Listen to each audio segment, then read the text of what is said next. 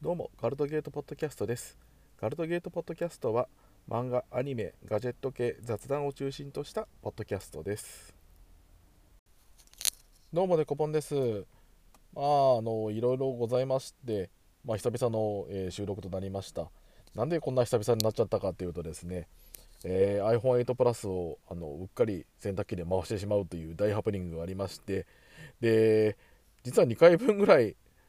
確か2、3回分ですね、データ残ってたような気がするんですけど、まあ iPhone8 プラスがですね、えー乾燥させ、数日間乾燥させて、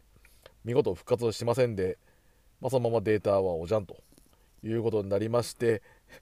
で、今 iPhone SE にちょっと、まあ、中古品譲っていただきまして、まあ、やってるんですけど、まあ、これでちょっと当分ですね、取っていかざるを得ないなという悲しい現実を身に染みております。やっぱりあのあれですね、あのーデータ容量ちょっと気になってたからですね、あのーポッドキャスト投稿ですね、結構控えてたんですけど、やっときゃよかったなっていうですね、データが死んじゃうぐらいだったらというのがですね、えーもう最近の感想というか、やっぱり取ったデータはすぐやる。あのー取ったデータはですね、あの iPhone の方に保存してたんですよ。iCloud で保存しちゃうと、そのデータ通信結局かましちゃうんでですね、もうそれが完全に今回裏目に出ちゃったなっていうのがですね、まあ、ポインポイントって言い方もあれだけど、悲しいところで、まあ、痛恨のミスでしたね。iCloud で復活しないからですね、それは。いやー、ちょっとやらかしたなっていうのがね、ちょっと感想です。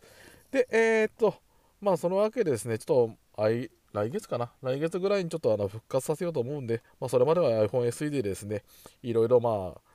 頑張っていこうかなというふうに思います。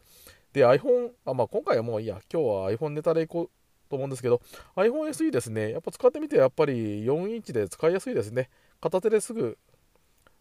まあ、完結してしまうんで、もう最初ですね、あの、クワティ、エイジのクワティがですね、結構入れにくいなと思ったんですけど、まあやっぱこれも所詮慣れというやつで、まあある程度順応できてきたなっていうのがですね、まあ良かったです。いやー、結構やっぱ片、まあちょっと、切り替えるときとかにちょっと、あのー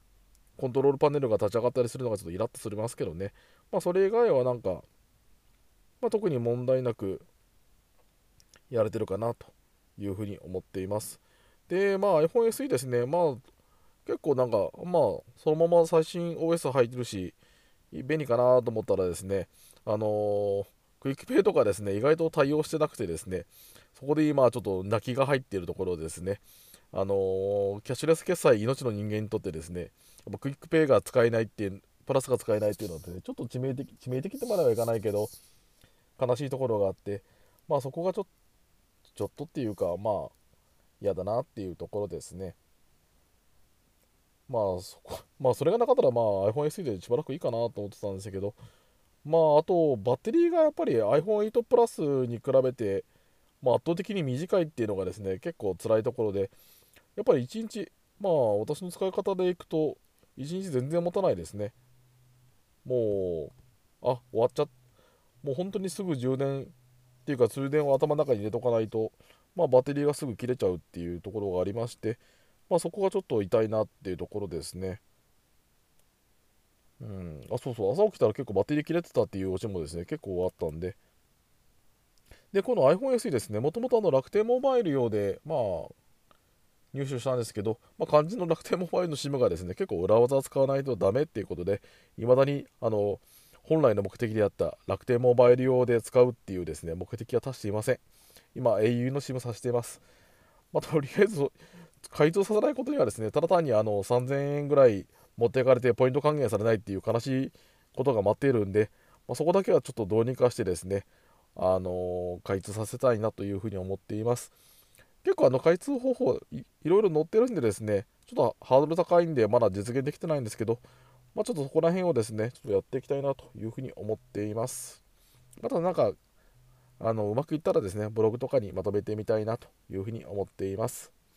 今日はそんなところです。そろそろ終わりの時間になります。今回もガルドゲートポッドキャストを聞いていただきありがとうございました。何かフィードバック等ありましたら、ブログのコメント等に残していただけると助かります。ではまた次回機会がありましたらよろしくお願いします。それでは。